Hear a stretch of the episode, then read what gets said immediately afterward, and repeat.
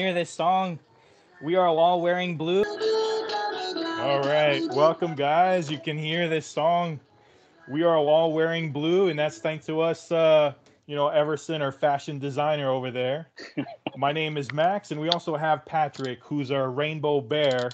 That's his nickname for the week.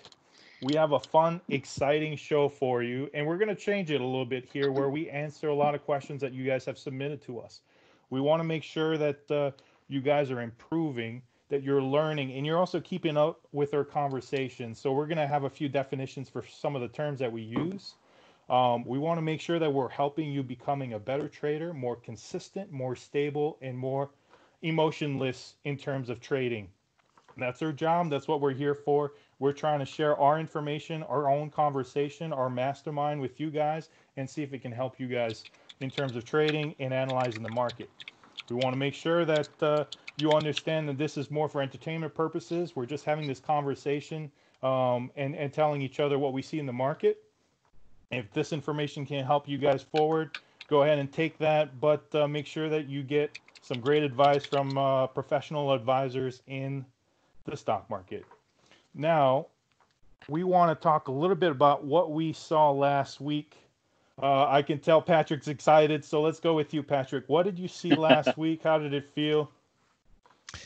Well, it sounds to me like we're back into the fear of missing out phase already, which kind of surprises me because I, I expected last week to be a lot more negative with unemployment skyrocketing and everything. It feels like I told you it was priced in. Yeah, uh, it feels like it's not affecting the market at all, even though to me it's going to have long lasting ripple effects. But I was thinking of analogies for it, and I believe that it's kind of like a bathtub where even though the water is draining out, the government mm. poured so much money. Uh, yeah, so much water into it that the level of the water is still rising.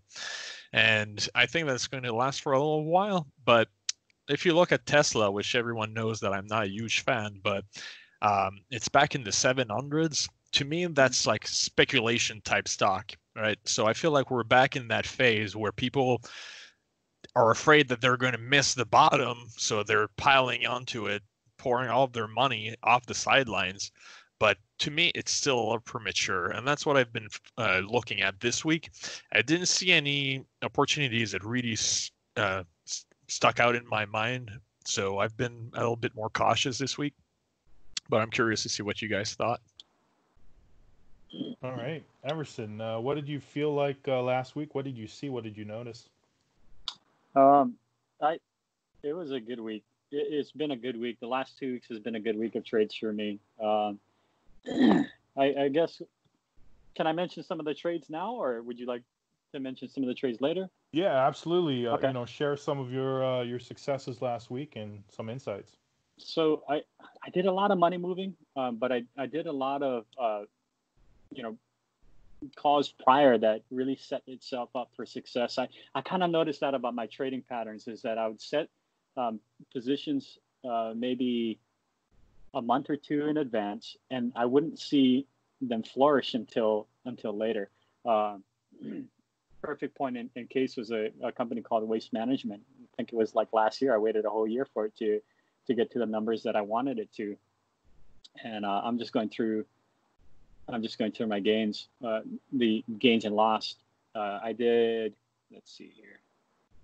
About four thousand on a on a trade on that one, so it was a, it was a pretty good good good trade on that. I, I think I was up about 200 percent, somewhere around that that ballpark figure. Um, but as far as the the overall growth, I have picked up on a conservative play, American Express, and I've also picked up HECO based upon what we were we were talking about uh, as far as the utilities. I thought uh, HECO, which is Hawaiian Electric, is not going to go anywhere. They had a uh, protest that had been going on for a little bit, and because of the coronavirus, it, they won't be able to do the, the protests. So it gives win for HECO, Hawaiian Electric, to be able to build the wind farms that they've been wanting to build. So they're moving forward with that project. Um, I know it's a sensitive subject for some people, um, and I mean that's just the way the government is doing business right now. So But, That's but here on this show, I'm sorry to interrupt, but on this show, we're just trying to t- uh, talk the facts. You know, we're not facts, trying to add right. emotions, and that's exactly what you're doing. You're just giving us the facts. Right, absolutely. And so when I look at the uh, the overall growth, I mean, people are staying at home, they're using electric, so obviously electric bills will go up, and you know, people will be charged for those electric bills uh, uh, regardless. So it just plays in for the Hawaiian Electric, I think, and it sits on a pretty good dividend. So that's kind of been my strategy moving forward, and we kind of talked about it a few episodes back about the dividend play. So I just see it just being either consistent. If it's null and consistent, then I gain the dividend, and it's no problem for me. I'll sell it off for a one to two percent, maybe four percent at, at best, you know. Uh, but I think it'll climb higher from there. I also pick it up, as I said, American Express because I saw that their fundamentals look pretty good. Um, they have good practice for one part. I've been with American Express for a very long time. I like their dividend also.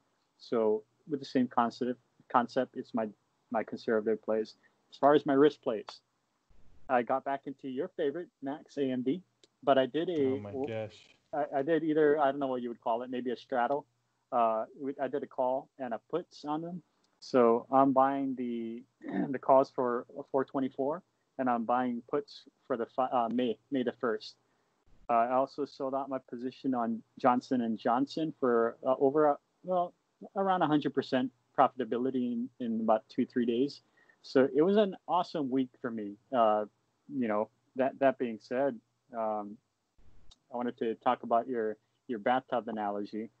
Yeah, 2.2, 2.2 trillion dollars. That makes a big difference, especially when they're rolling out their those 12 1200 uh, dollar checks. And I more coming. received- right, and more coming. I mean, I know I received my check. Was it two days ago, on the 14th or whatever it was? I haven't used it yet, but I mean, probably I, I don't know what to do with it. I don't know what spring stock money. you're gonna buy now. right? But yeah, those are Um, some of the plays that I've done. All on all on Tesla puts. Uh, Tesla calls. Remember. Oh, there you go. It's going to the ceiling. I'm actually there. a buyer of Tesla, and it- it's it's at levels where I could take profit soon. So I mean, there you go. Uh, so it, it, for Patrick and I, you know, investing in in pa- um, Tesla, it's not really a good idea. It doesn't match our strategy, but for Everson, it does. So it just depends what kind of investor you are and what your strategies are. And that's why I love this show because we have three traders and we trade very differently. And not just that, but Patrick and I are basically in the same vehicles and our strategy is very different, which is very interesting. So, you know, if if you guys can understand who you are, what kind of risk tolerance you have, your emotions, and you can sort of build a a trading style or strategy based on that. And it's also what you're comfortable with. Um, a great Can I interject something real quick? I'm yeah, sorry. sure. Uh, So the reason why I, I would be a buyer of Tesla is, is more for the fundamental concept that China has big equity into Tesla, uh, as well as the United States. As we know that Tesla has been created in the United States in the state of California. Um, with, with that being said, now they've built their mega facility in China. China's poured out billions of dollars into the company. When I look at Chinese investments, you get a GDP um, decline of six point. I, I don't know what it was like six point two or six point eight, somewhere around that. six point eight, figure. yeah. Um, and that was on Chinese e- economy, right? And so they haven't really moved very much. I mean, it, it it's a it's a decline. It's a pretty good decline, but they haven't really moved very much. You know, for for for, for the fact being that the the virus has come out of China, I, I would kind of like you look at the charts, right? You look at uh, Alibaba, for instance, the stock Alibaba. It hasn't really moved, um, and if you had actually invested in you know, Alibaba, it was on the uptrend. So why why are Chinese stocks not declining more than what they're doing now?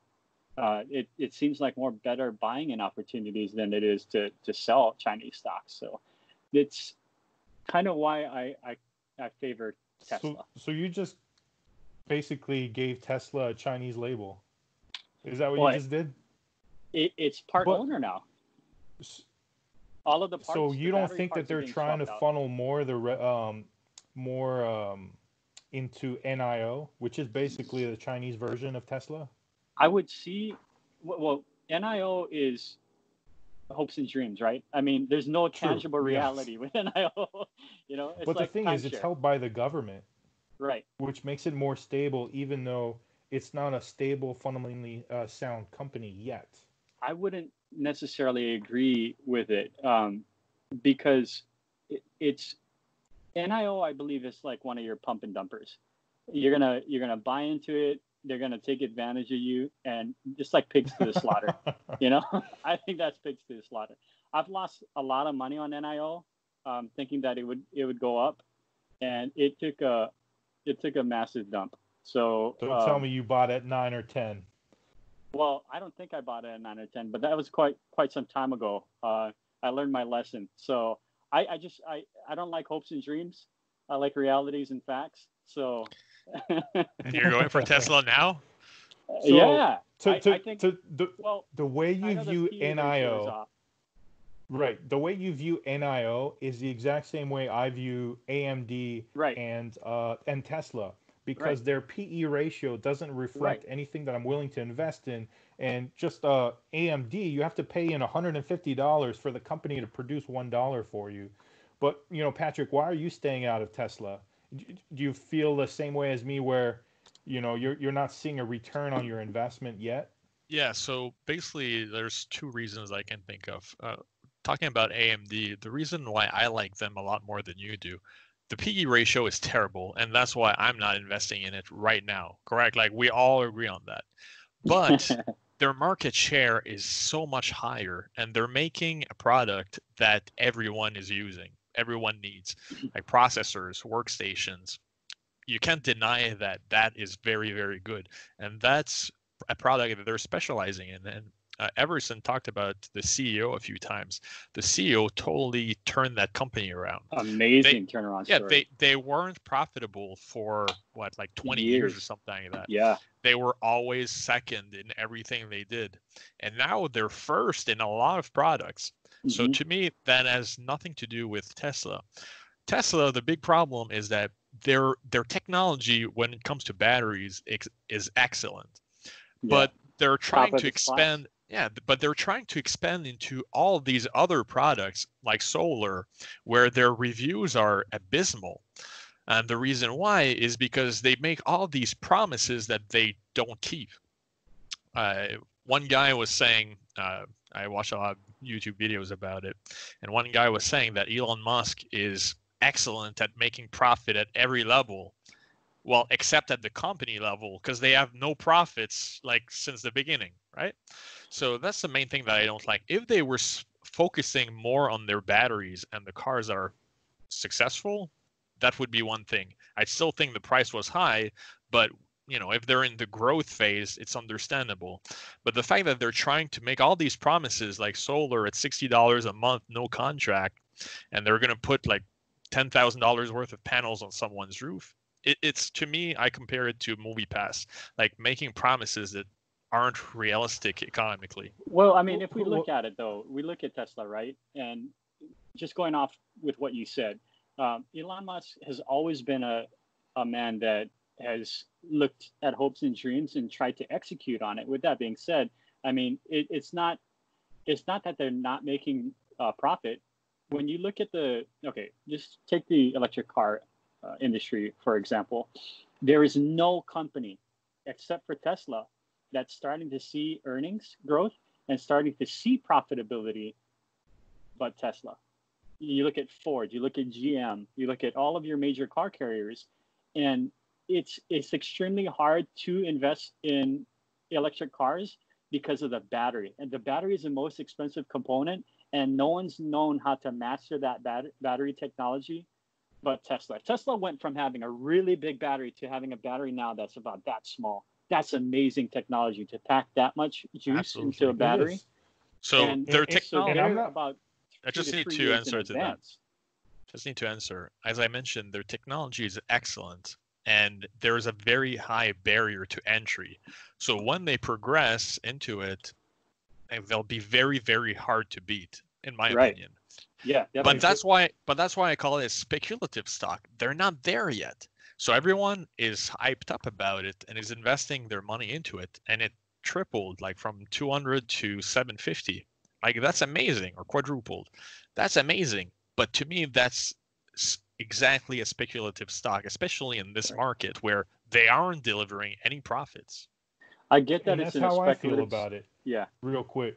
Um, and and I see Elon Musk as a great visionary. You know, Absolutely. able to to identify what the future could be and trying to articulate that future to investors and try to create that that prophecy as well. Um, and so I, I kind of see him as a Walt Disney, a visionary, um, and, and Oh, yeah. trying to to move to progress things forward and achieve dreams. The problem I have with Tesla and Elon Musk is he doesn't have his Roy Disney, his brother, that's able to see the vision, understand how they're going to achieve it, and make it a sustainable business.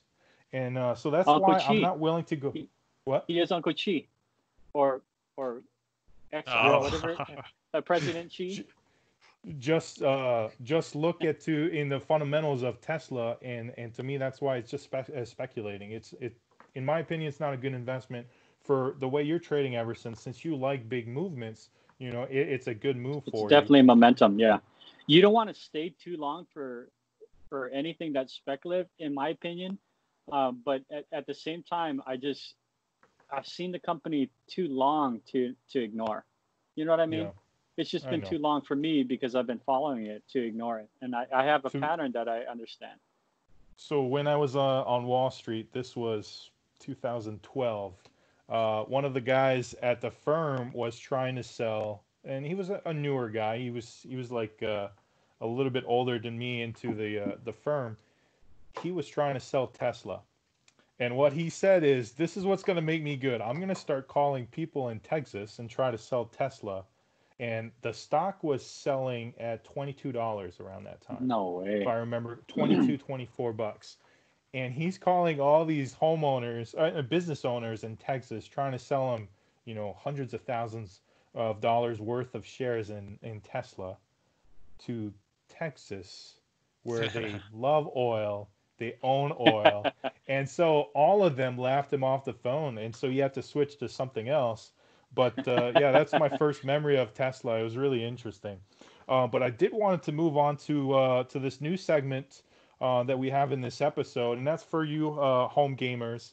Um, we we love receiving these questions, and it's uh, some of these questions are very interesting, and we can tell that we're dealing with a very advanced crowd, and we can also see that some of the questions we have some new beginner listeners that are interested in getting into the the trading and investing into the stock market. So we're so excited to answer these questions for you. Um, so I did want to start with uh, uh, easy question here. It says, uh, "How do you read candlesticks?" Um, and so I'm going to take this real quick and talk about um, candlesticks was generated in Japan, um, and they actually had the first stock market. Uh, I'll try to keep it short. It's just there's so much information. I'm so passionate about this topic here.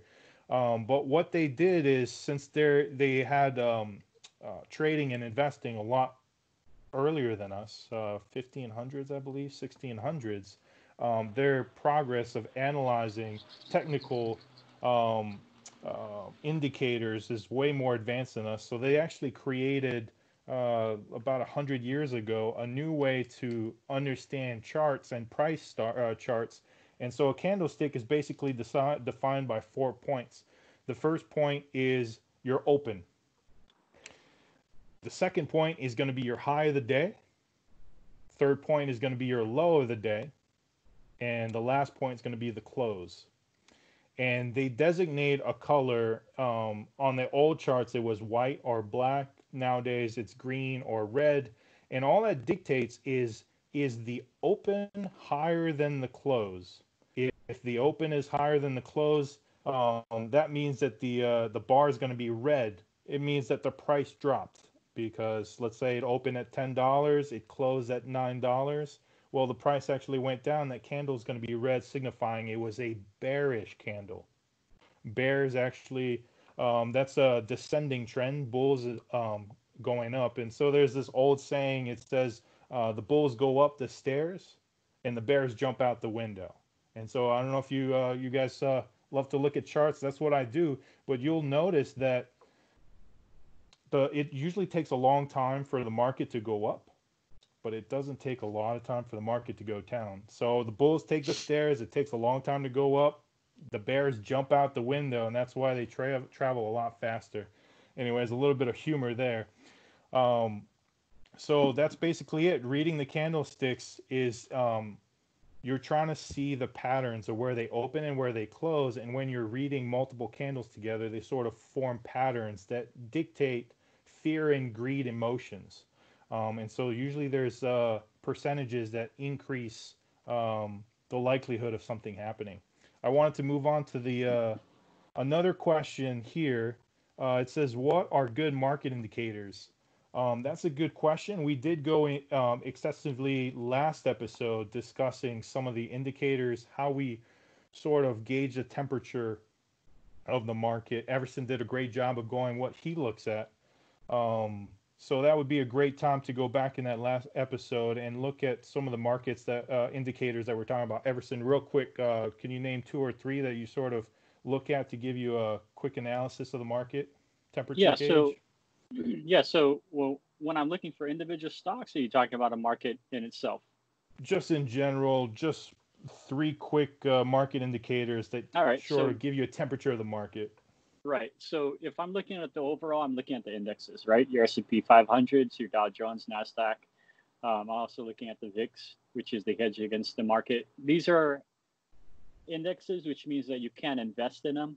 You can only look at it as a gauge of a compiled stocks. We kind of talked about in previous episodes. So I look at that indicator to get a, a good market feel, to get to get the good temperature of where where we are.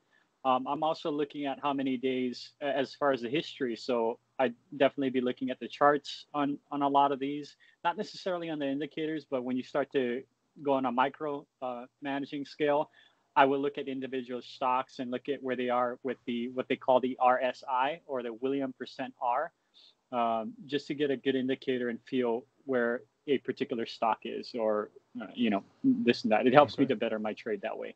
And then I look at price point. I look at the the fundamentals. Um, I dig kind of deeply into that uh, on a particular stock, uh, or even like the fundamentals on an overall uh, macro scale. Um, looking at the say for the Dow Jones, S&P 500, Nasdaq, if it's too high or the fundamentals aren't aligning uh, aligning for uh, something such as Nasdaq has a lot of technology stocks. So if I'm looking at a buy, being a buyer of AMD, I'm looking at the forward progress where I think that the uh, the, the sales point would be for them, uh, whether they're accumulating new contracts or not. So if I don't see it happening, if there's not a lot of talk, if there's not a lot of moves going on, then I'd probably more more likely be a seller, which is why I think that uh, AMD at some point is going to be a puts, right? And I've set myself up for a puts. Um, but I, I think it's getting to levels where we're, we're going to start to entertain that thought process a little more. So um, I'm There not going to be as bullish. And that's where you you should come in, but you'll never come in. AMD, Yeah. you're, not, you're not buying or selling AMD. You just So- you hate AMD. You you guys you guys heard it. I asked for three indicators, and he was willing to give as many. Uh, I mean, uh, that was what eight indicators or something like that. So now that it's was three. three. Okay, all right. Um, so we're gonna move on to the next. Uh, this one, um, actually, Max, I, I I don't mean to interrupt you, but I just want to add something to that because that's Yeah. one of the things that we're so different about. Like I've obviously I look at the Dow Jones, I look at all of them, but one thing that I do differently than Everson and you is I focus a lot more on the news. I look Right. at online forums and everything, and try to kind of understand like what's the market sentiment both for retail buyers and also for analysts. Because if all of the analysts are negative about something like for example right now no one thinks that oil is going to go up right? So it makes it very difficult for one hedge fund or something to like buy a ton of oil and try to make it go up. So that's one thing that i do a little bit differently than you guys. Just thought i'd add that. Hey Patrick, I, Wow. I'm curious to know. I, I, I'm not mean to throw you, uh, throw you on the bus or anything. I, I don't think I am. But Yeah. uh, have you done much research on oil this last past week? I mean, is there any updates? Uh, Trust me, updates. we were talking about it at three o'clock in the morning. He's on a mission over there. Oh yeah. Yeah. Um, I want to buy into oil. That's why I'm just looking at my entry point. It, it's not a good time right now. Uh, we can't Right. talk about it in like a few minutes, but there's big stuff coming up in the next month. So I'll Okay. probably talk about it next week when we have Okay. a little bit more time, if that's okay. Awesome. But yeah, don't get into it right now. Stay tuned, guys. Next week. yeah. Wow, look at that. Um, so this next question here, um, I have a, I hold a place in my heart for this, uh, just because I just remember when I started out and, and I was just trying to discover some information online and it was just so hard to understand how to get started. So this question is, um, what is your best advice for a newcomer into the trading world?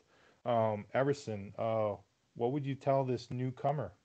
Don't be greedy. after you say welcome, you know, welcome. yeah, welcome. Uh, but don't be greedy. Separate your emotions and feelings. So, uh, essentially, I think one of the first mistakes that people make when they get into the stock market is thinking that they can make a profit and trying to chase profits. It's not about making money. As subject as objective as that may sound, it's not about making money.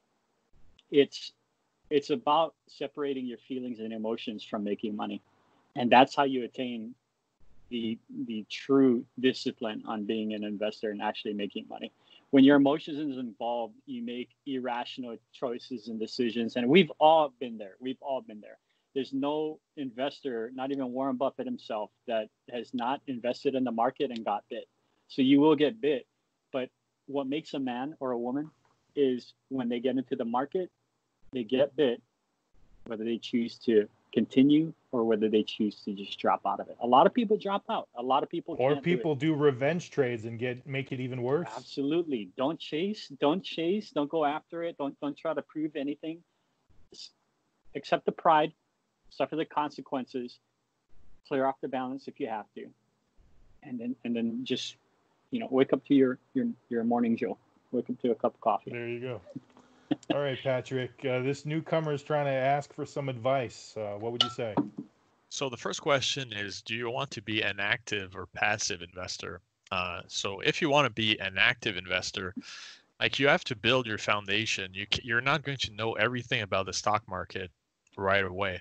So kind of going on to what I said last week, the easiest way to get started is follow a few stocks, learn what people are talking about, learn what the news are in, about it, like what what are the assets, how's the management of that company? And as mm. you start seeing trends with it you'll be a lot it's going to be a lot easier for you to like invest into it or invest against it. But the first question is like do you want to be an active trader? Because then you actually have to build your knowledge base and that takes time. So for a lot of people there's nothing wrong but for example my sister isn't interested in learning. So for her she has her uh, i don't know i think she has an index uh, that follows the S&P 500 and she's fine with that you know? But if you want to be active you just have to build your knowledge base slowly brick by brick and when you actually have a good grasp on it then you can try to do like these fancier moves that like we talk about Right. Yeah, uh, absolutely. Warren Buffett, the way he describes trading is to invest into an entity, a stock, underlying, whatever you call it, and be willing to stay in that position as if you could not touch it for five years, five Yeah. to 10 years. And so that's his strategy. On the opposite, you have uh, day traders. Uh, I did day trading where I was making about 261 trades, 262 trades per day. And I mean, Wow. that's very intense. You intense. got me beat. Very, very intense. Wow. that Um, sounds rough so- yeah yeah. So it's uh, it's great advice there.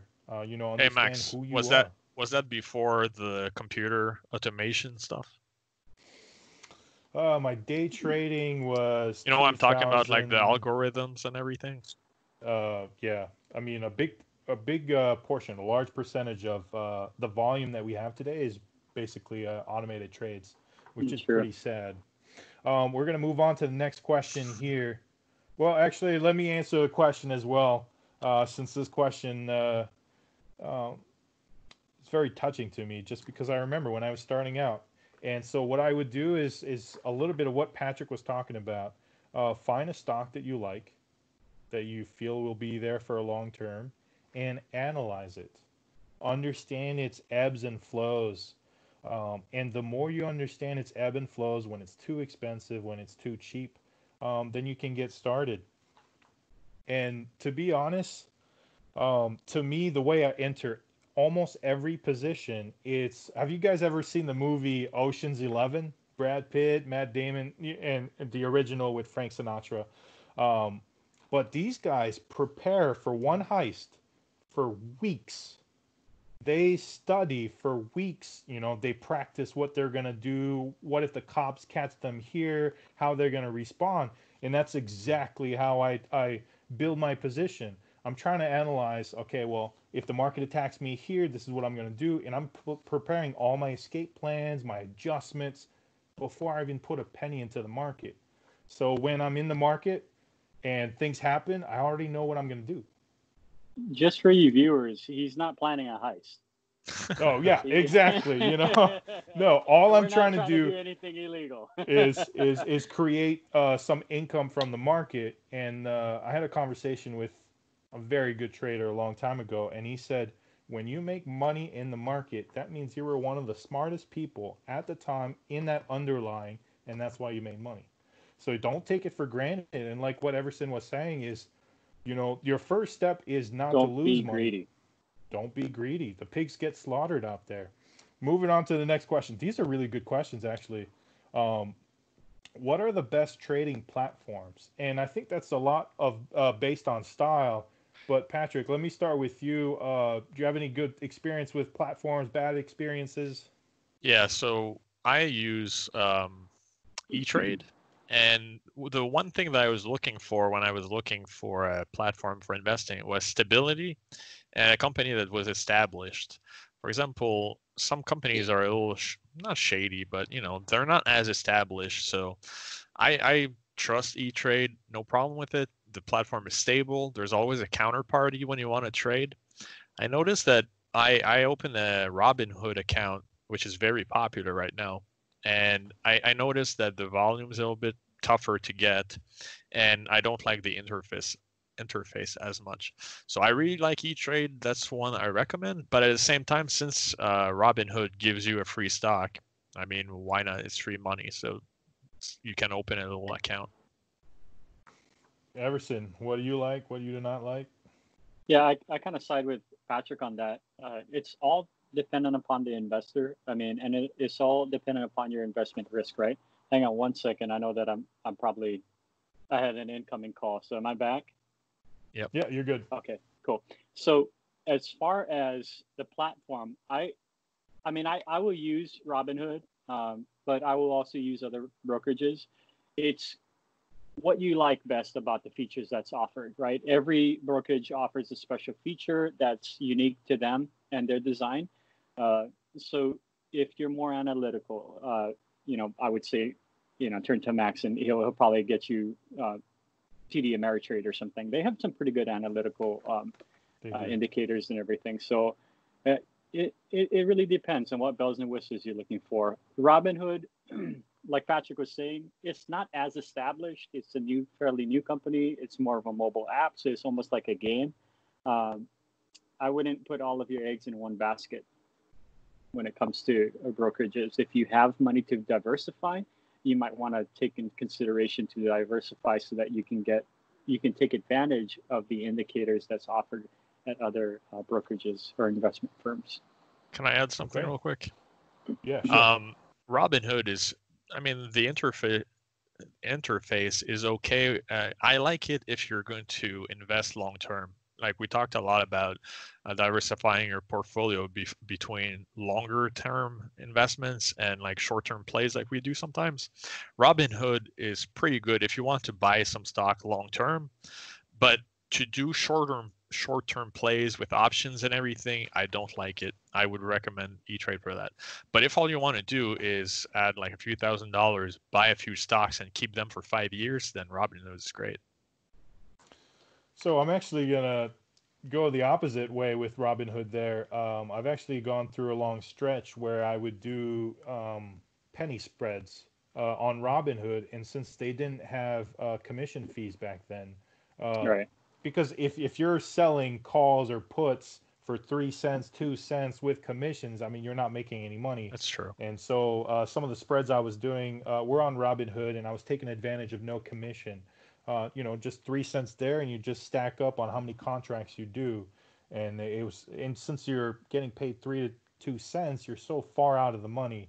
Um, Yeah. So it was actually a lot of fun. Um, actually, my I called it my revenge trading uh, period. It was from uh, November to April, and uh, probably my most profitable period. It was really interesting.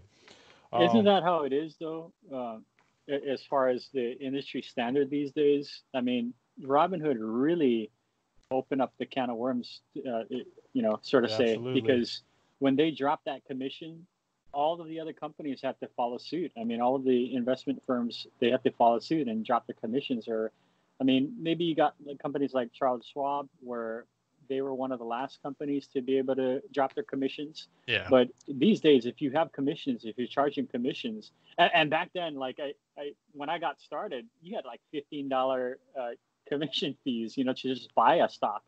And so Yeah. if you, Just to let you guys know, I, I've paid six hundred something, six hundred fifty dollars worth of commission last month. That sucked. But Max, why don't you explain to listeners why Robinhood and other platforms like that aren't totally free?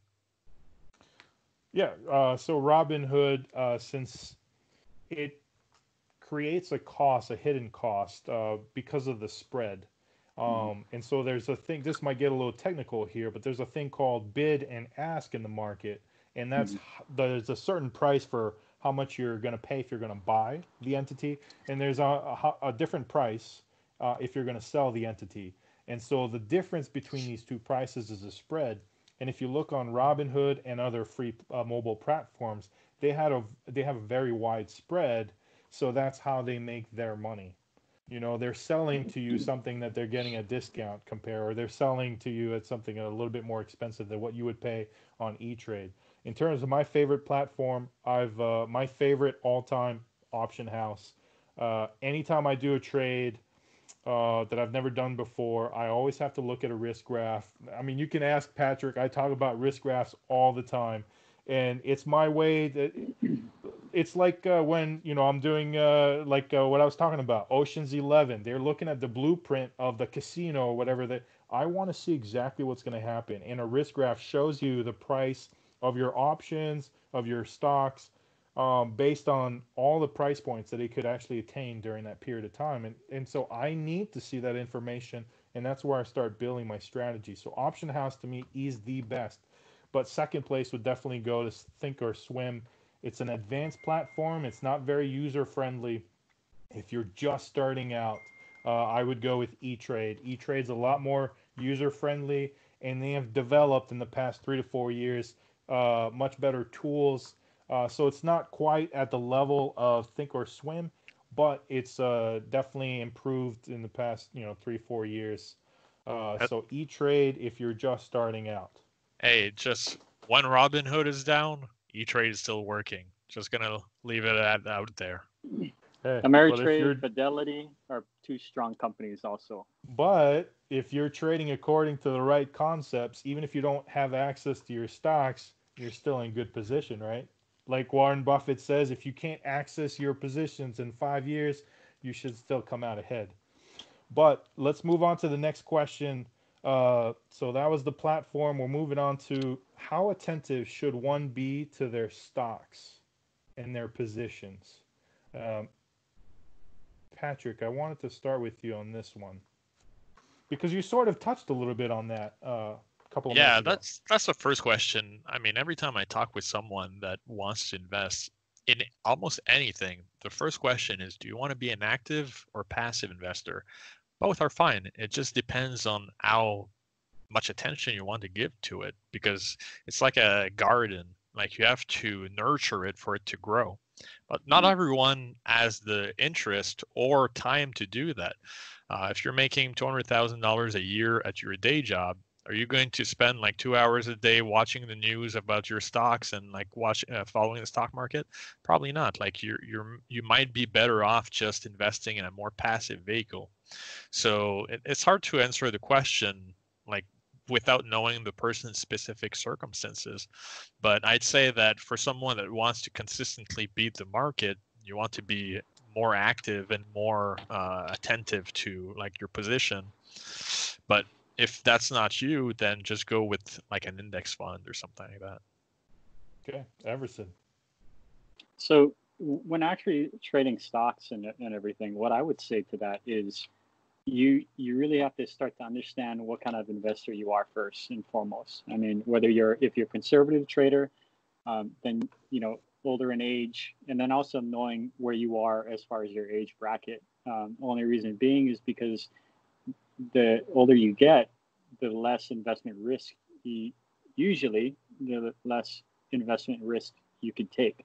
Um, you're not going to be spec like 100% speculative when you know it's coming time to, for retirement unless uh, you got a lot of money saved up and you don't mind taking that risk. I mean, obviously there's risks in, in personalities and characteristics, but I'd want to show you, and I don't know if uh, if you could see this uh, because of the glare and everything, but I'm to try and give it a shot. But I don't know if you can actually see on this here where it says the requirement. Uh, what does it say? Re- maintenance requirements. So this is a Robinhood platform, and what it does is it it kind of helps you to be able to to get an indicator on how much time attentiveness it, it may take on that particular stock. So in this case, you're looking at ORC, and it had a maintenance requirement of 75%.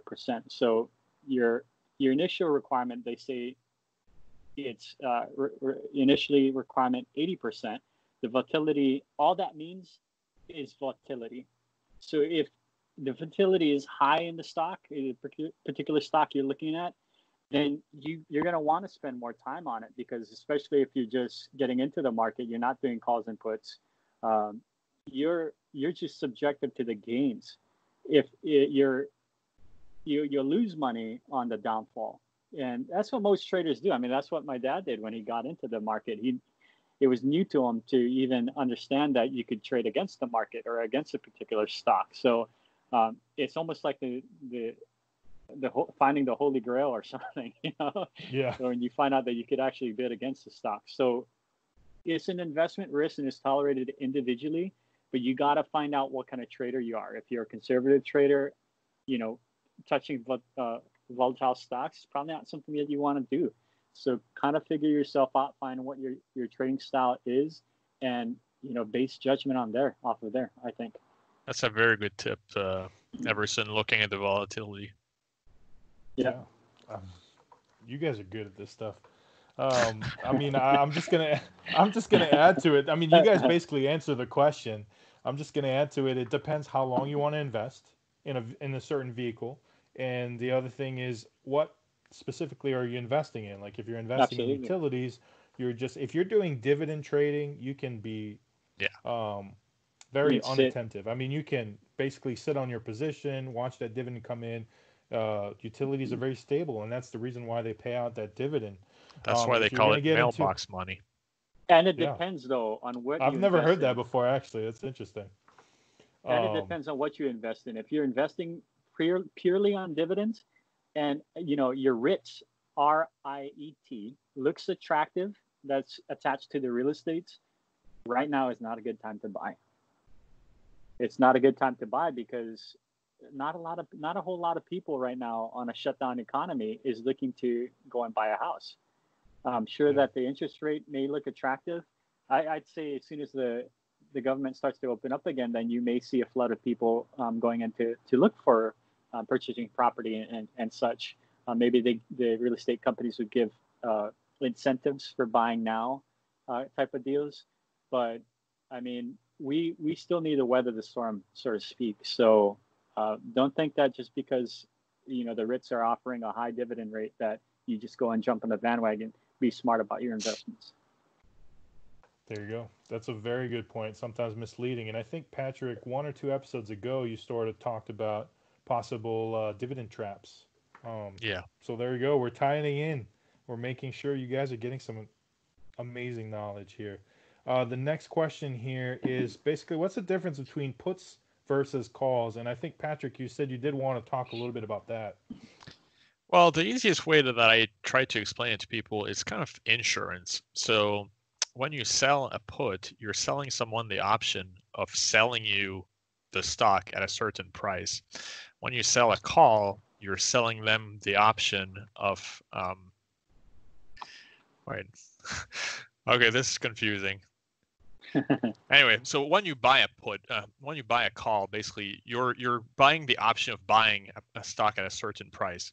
When you buy a put, you're buying the option of selling at a certain price. So it's kind of like an insurance premium, and then you have to pay that premium to get that insurance. So it, that's originally it was a method of uh, hedging your risk against the market movements, but now it's been used a little bit more to like trading make money through it but mm-hmm. originally it was to add your position so for example uh, if you have i don't know let's use random stock uh, apple. Uh, AM, yeah apple and the stock is at 250 and you're concerned that later on it might drop well you can sell a put at 240 so if the stock drops to 200 you can sell it to the person for 240 so you would have that $40 that you saved. But the problem with that is that you have to pay a premium to get that option. So it's really an insurance and that's the best way to describe it. Good. Good. I'm just going to add to that that that calls is if you're buying a call you're hoping that the, the stock goes up. And sometimes people get confused so the way i learned it is you call upstairs you know? So you want it to go upstairs and for puts you know you put somebody down you know? Uh, so that's the way i remembered it. It sounds silly but you call up and you put down and so when you're buying those options those are the directions that you're hoping things would is that what, what? they taught you in wall street? Uh no that's uh actually that your... no actually no they they were so scared of options back then they were not willing to offer those uh yeah, they weren't willing to offer options to uh, to uh, investors. Hey Max, um, why don't you talk about cash covered puts, and I'll just mention covered calls if you don't mind. Um, that's that's a pretty long subject. Very here, briefly. I'm just trying to get.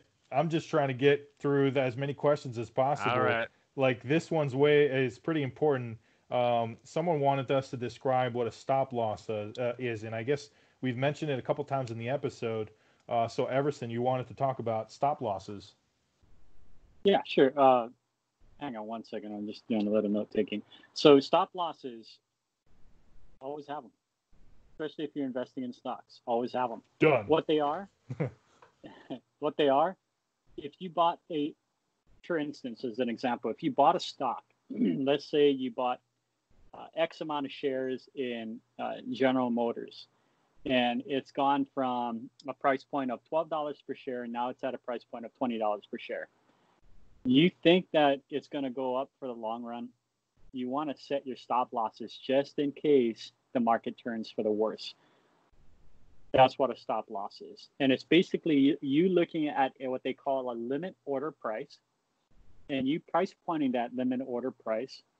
Uh, and I'll, I'll, give you a deeper example. I'll, I'll micromanage this a little more say that you had price pointed it's at $20 per share right now right? Uh, i don't think that it's at $20 per share. I don't know what it's at right now uh, but as an example you would so the, set the order would say stop loss. Right. No the uh, order would limit say, order would sell above that. Right. Oh right right. Uh, yeah. or it has a stop limit also. Uh, so yeah. i guess it depends on which brokerages you use. I've, I've seen it where it says stop limit. Uh, I've seen it where an ally, it says just limit, and you would put in whatever the strike price you uh, you determine. Um, so the strike price is the price in which it's actively being traded at, right? So in this case, it's twenty dollars. We made up that number. Um, I would say ten percent below, ten to twenty percent. If you move that much, I'd say ten to twenty percent below the value. So um, I, I don't, let me go ahead and just calculate that real quick. my computer is a couple years old, so it doesn't act as fast. so twenty dollars or minus about, let's go with fifteen percent. If you did a fifteen percent, it'd be about three dollars. So you just minus minus three dollars from twenty dollars and set that as your price, right? So it would look it would look like obviously 17 bucks, right? 17 bucks on X amount of shares and uh, make sure you enter in that the amount of shares and also the strike price in which you determine. In this case, we determined it'd be about 15% under the value, and that's where it would automatically trade once it hits that strike price. Yeah. So I agree with Everson. Always have stop losses, or like uh, Patrick said, you know, a form of insurance on your positions, like buying puts, Puts, uh, if yeah. you own the stock. Um, and that's if you want the dividend. If you want to just sit on the dividend, you have a strong belief of the company. Yeah, sit on the dividend, buy puts. Uh, that's how I feel about um, my position with ORC. Uh, I mean, you, you you both know more than anything how I feel about ORC with that. So um, we- we don't have to go into a deep discussion on it. But yeah, I, I, I'm a I ride it ride it till it dies. Till But- die. but this is important is you've been following it for a long time and A that's what we've time. been talking about the entire thing is that because you have that base knowledge of the company and what they do over time you know when it's too cheap and when it's too expensive so Mhm. you can right. exploit that that's that's that's what i wanted to tell people is you need to build that knowledge base and then you can Mhm. do those plays because you you Yeah. have a feeling for where it's going Right. That was the best advice, Patrick, I think that you gave or you know, you you gotta spend that time to understand that two or three stocks that you look into. Um, I think that was really good advice. and that won't happen overnight. Like even if you read all all right. night about one Yeah. stock, you just won't Yeah. grasp the intricacies of it. all of You us, and- yeah. even all of us put together, will never know enough about what's happening in the markets, and we, and you will never ever get to a point. Not even Warren Buffett himself will ever get to the point of knowing everything about the market. I mean, he he played down the internet boom, I think it was right, and he played down the Absolutely, yeah. Amazon boom. So I mean, you'll never know enough about it because Delta Like in the 40s. The thing is, like the like thing Patrick about and, Warren uh, Buffett, Max. he does a lot like what I do. You guys are talking about AMD and some of the high risers over there. And to me, I don't understand enough, so I just sit on the sidelines. And so Right. Warren Buffett never touches anything that he doesn't fully understand, um, just to It's- improve his odds. It's so like we're, we're talking and about the stop loss. Can I say um, something real the- quick? Yeah, sure. It- It's like Max and Patrick. They'll never get into AMD or Tesla, so they'll never make the money. So Oh, Cheap shots have been fired. hey, but you know what? Uh, I'm gonna go with consistency, and you know, you look at my you look at my weekly, it's just I'm hitting the marks every week. But uh, so I just wanted to finish real quick with stop loss, and what it does is reduce your exposure to the market. So like Everson was talking about a twenty dollar stock, but now your exposure is only three dollars. And so if you're looking to to make your two to one ratio, the stock just has to go up to twenty six dollars for you to make your two to one ratio, uh, which means you're trying to make two dollars for every one dollar you're risking. If you didn't have a stop loss and you were exposing twenty dollars to the market, that means you would need the stock to go up to sixty dollars in order for you to meet that two to one ratio. So stop loss very important. Doesn't matter what form you're you're looking at as buying puts or insurance or just a you know a a, a stop order. Um, it's very important. And like when I do my whole analysis, when I'm trying to look at the blueprints, I make sure that I understand what my risk is, and I I try to see how to mitigate that. Now Hmm. it looks like this question here, Patrick, is what you were you wanted us to talk about a little bit. It's it's asking what's the difference between buying and selling puts. Oh, buying and selling puts. Right. So very interesting. So the quick version is buying puts is kind of a form of insurance, uh, as I was explaining earlier. Let's say that the stock's at 250. You're worried that it might go down.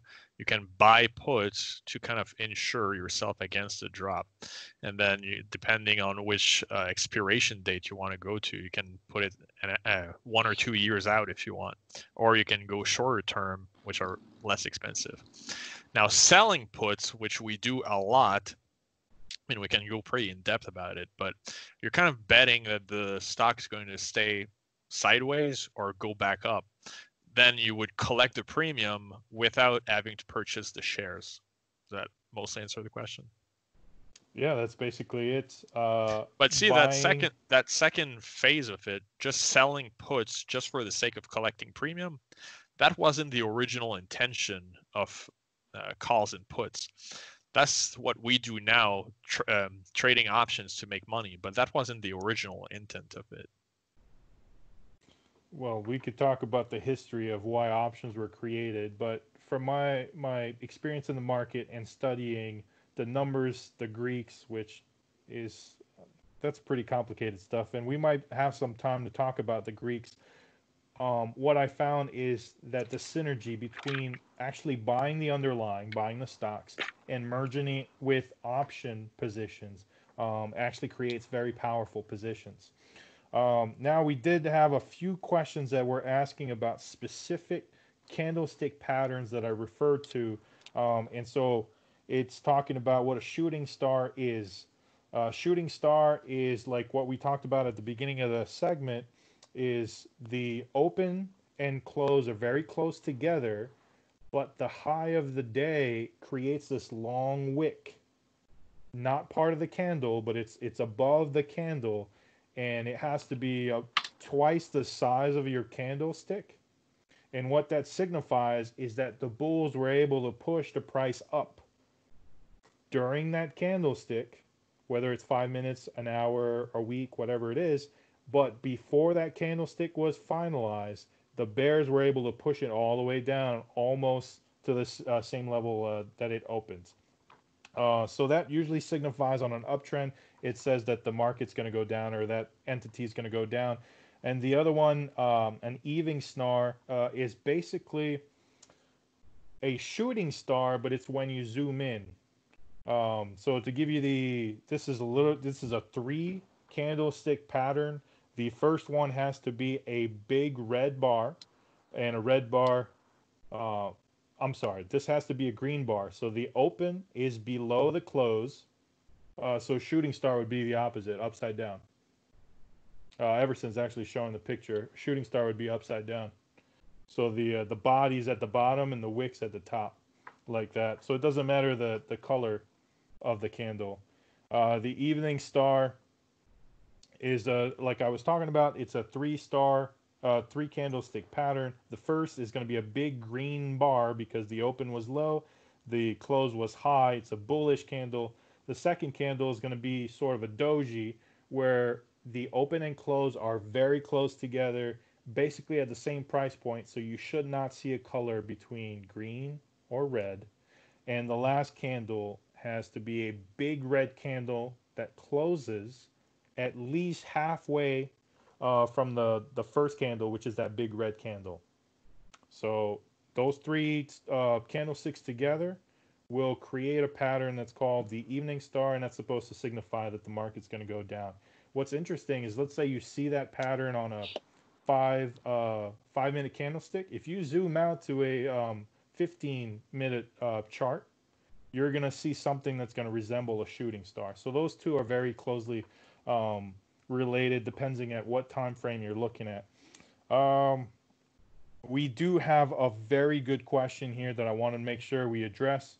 We're very low on time right now, but it's talking about uh, overall market trends that we've noticed during this pandemic that we could prepare for in the next wave of the, the virus. Um, I wanted to start with Everson. Did you see I mean, we talked a little bit through some of the episodes, but have you found any trends that you would pre- be prepared for the next time this wave comes out? Yeah, um, and I've been thinking about that, and I think uh, you know everyone's thinking about that, but uh, I'm going to be a little prophetic on this. We're moving into uh, we're moving into a time where being able to gauge and understand people uh, like never before is something big in China, not only the fact that they, you know, they have the communist government that allows them to make quick changes in a society, uh, you know, uh, basically in a minute. Um, here we got to go through Congress and the Senate to be able to just move anything, right? Uh, another thing that's that China has uh, ahead over is their uh, su- surveillance technology. They have cameras everywhere. One thing that United States does not have is cameras everywhere. One thing that I think uh, will change is that we will have cameras everywhere. We got to be able to understand people. We got to be able to have eyes on people. And I think that's something that's moving forward. And I think we should look at companies like Cisco Systems and, you know, um, you look at, look for those pop-ups that, you know, I noticed like the, when the virus came out, you had a, a lot of pharmaceutical pop-ups that were literally just pump and dumps. So anytime that there's a creation of something, there's always a move to something. We look at 9/11, right? Uh, and I think I heard it best on Bloomberg, um, uh, Bloomberg TV, where they kind of talked about it. Where not after 9/11, the after effect of 9/11 was in the United States is the TSA. So what does the government take after the, the, the, pandemic is done? What what does the government implement? Because there needs to be some type of implementation. But what does the government do to reassure or to reassess that this won't happen again? And obviously, it's it's something that's you you can't be hundred percent proof on. But if we can identify through thermal energy whether someone has a headache, I think that's the direction that we're moving through and maybe you get them at the airports. So maybe looking back at the airports, they start to implement devices like in China, where it shows what your temperature gauge is. And so if you don't meet the criteria, maybe you get quarantined for a day or two, see how results end. Um, I, I don't know. I mean, that's the wow. that's a speculative part, but I think wow, that I've seen some movies about that stuff. Yeah. Oh, I, some scary happening. stuff.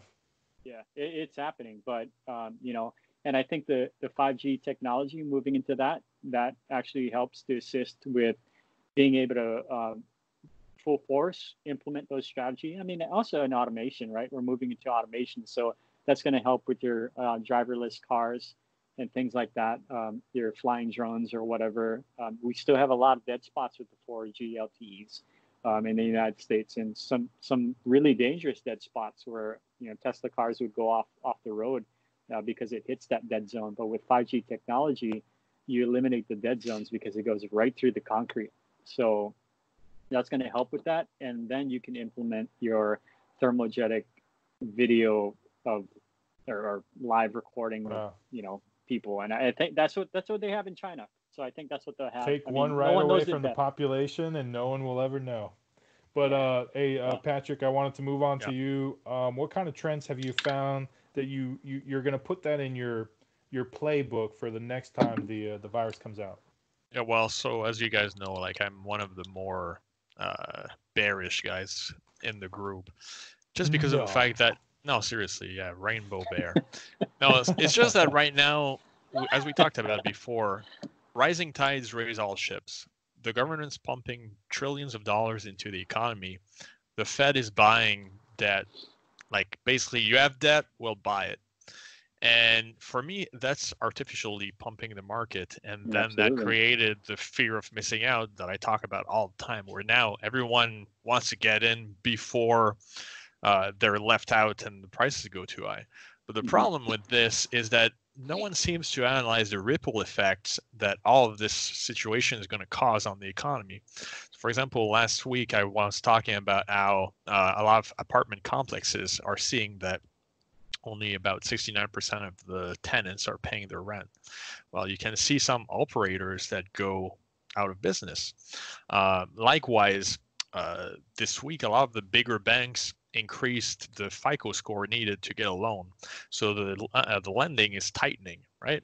Well, just from 650 to 699, uh, 2017 data there was about 13.2% of the population in that credit range.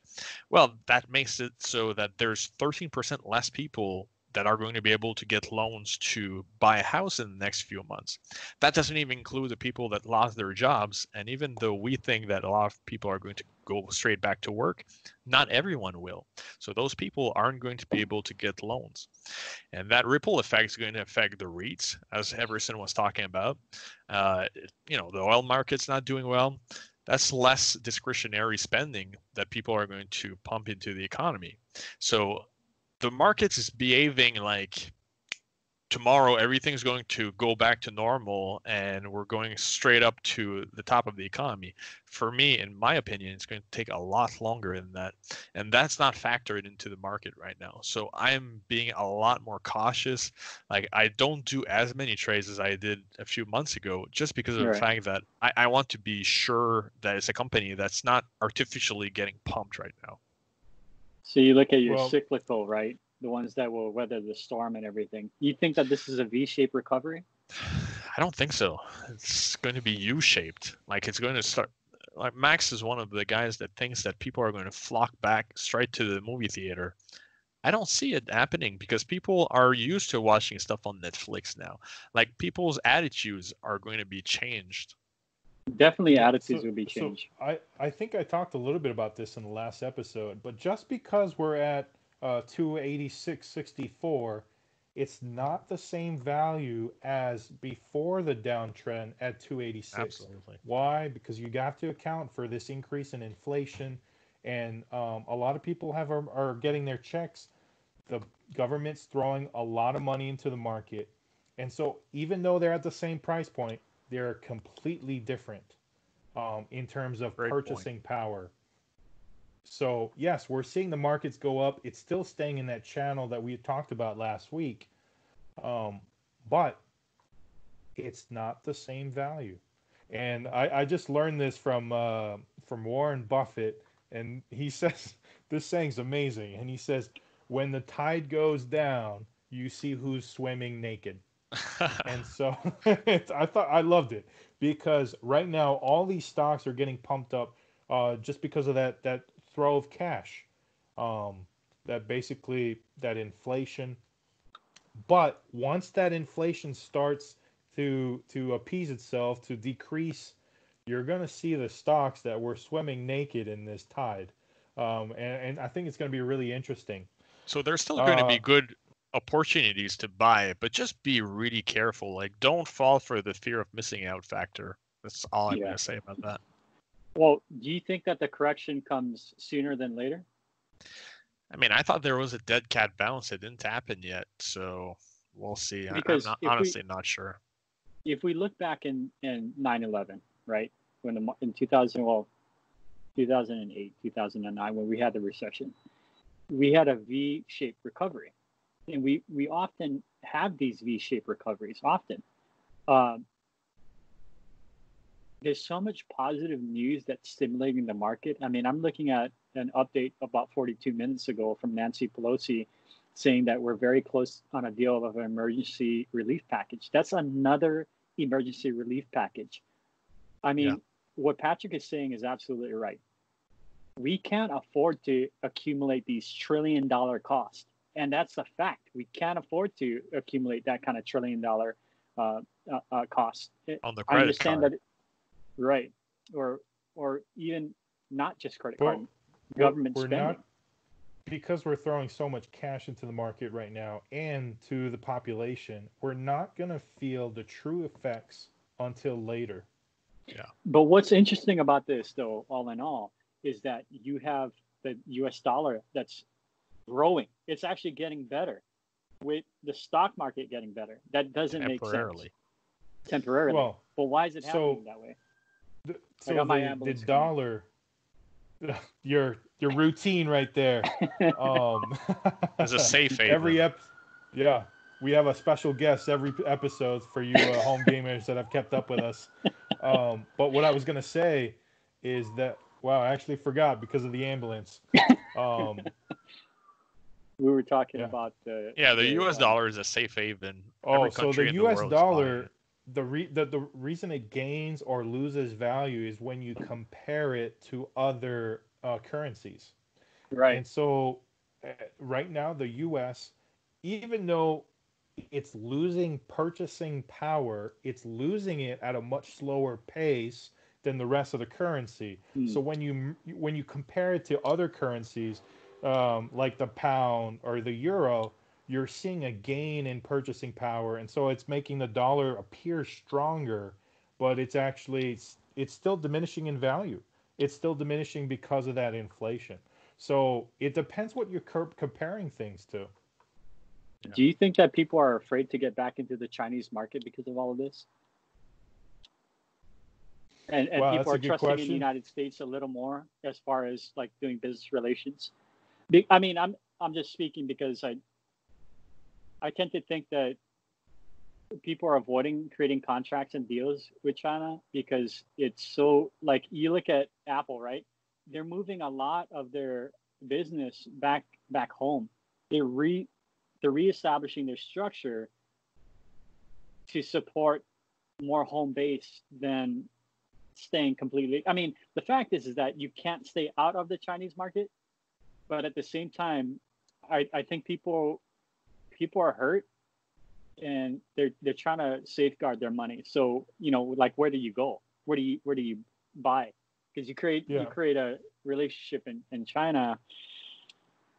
But I don't if know. you're if you're buying US, that means that even though the US dollar is is losing value, you're gaining the spread between their own currency. So I understand what you're saying, you know, and that's why a lot of people are doing it the Chinese had stopped a little while ago, but it looks like that would be the strategy for them to get back into the yes market and make money off of that spread plus what the market's going to do. So that's right. a pretty good insight there. All right, guys, we are definitely running out of time. Uh, it looks like we've gone over our time limit here. Um, we just want to make sure that you guys are getting some amazing content. We're trying to help you guys progress into a more consistent, confident, and profitable trader? We absolutely love these questions. Uh, some of them were very good, very dear to my heart. And I'm sure Patrick and Everson uh, enjoyed answering these questions as well because they remembered themselves when they first started out. You know, I wish someone had taken the time to answer some of these questions. Absolutely. To be honest, I think I took a class in high school, business class, and they couldn't tell me how to buy a stock. Think about that pretty interesting. Anyways, uh, so doesn't look like we have a lot of time for the chart take. Uh, we're still in that upwards trend that yeah. uh, we had mentioned last week. What's interesting is I said that the uh, that resistance level. One of the questions is what is a support resistance? Support means uh, multiple price points that dictate a ceiling. A resistance is the opposite. Multiple price points that dictate a uh, um, a ceiling. So floor and a ceiling. I said that the resistance on the SPY was about uh, 286. Well, yeah, basically 285, 286. What was interesting is at the end of the day on Friday, we actually punctured through that resistance, but barely. So I'm not able to say if we've fully gone over that resistance and now turn that resistance into a support just because we barely made it above it uh, but I will say that Monday will be very important to dictate if we have fully gone over that resistance, turned it into our favor, and made it a support. Uh, because from that support, you're looking at getting back into the 300s until we hit the net ceiling. Uh, the next ceiling will be around 313, a little shy of that. Um, that would be where uh, we're going to bump our heads again. So we'll see how much longer we stay in this uh, upwards trend channel. And uh, you know what? We've enjoyed this episode. I had a lot of fun. We had a lot of jokes. Yeah. And uh, guys, again, you know, if you have any more questions, feel free to to post it on YouTube or uh, on the podcast. I don't know if there's a way for uh, for them to contact us that way, but on YouTube, just uh, send us a, a some information, a question. We'll we'll actually answer it. We'll take some time in the episode, or we'll actually uh, contact you directly and uh, find a way to work with you and help you uh, be more confident, more consistent, more profitable. So we had Everson, the giant, the leader of bulls and bear options. Then we have Patrick, who's got the greatest smile on the show. And if you notice on YouTube, they always enlarge his smile. And then you have me who uh, just wanted to copy these guys by wearing a blue shirt. We enjoyed your time. We'll see you in the next episode. And we'll see if we'll have some time to explain a little bit more about the Greeks and uh, dig a little bit deeper into oil. So we'll see you next time. We I enjoyed promise. you guys. Hello, guys. All right.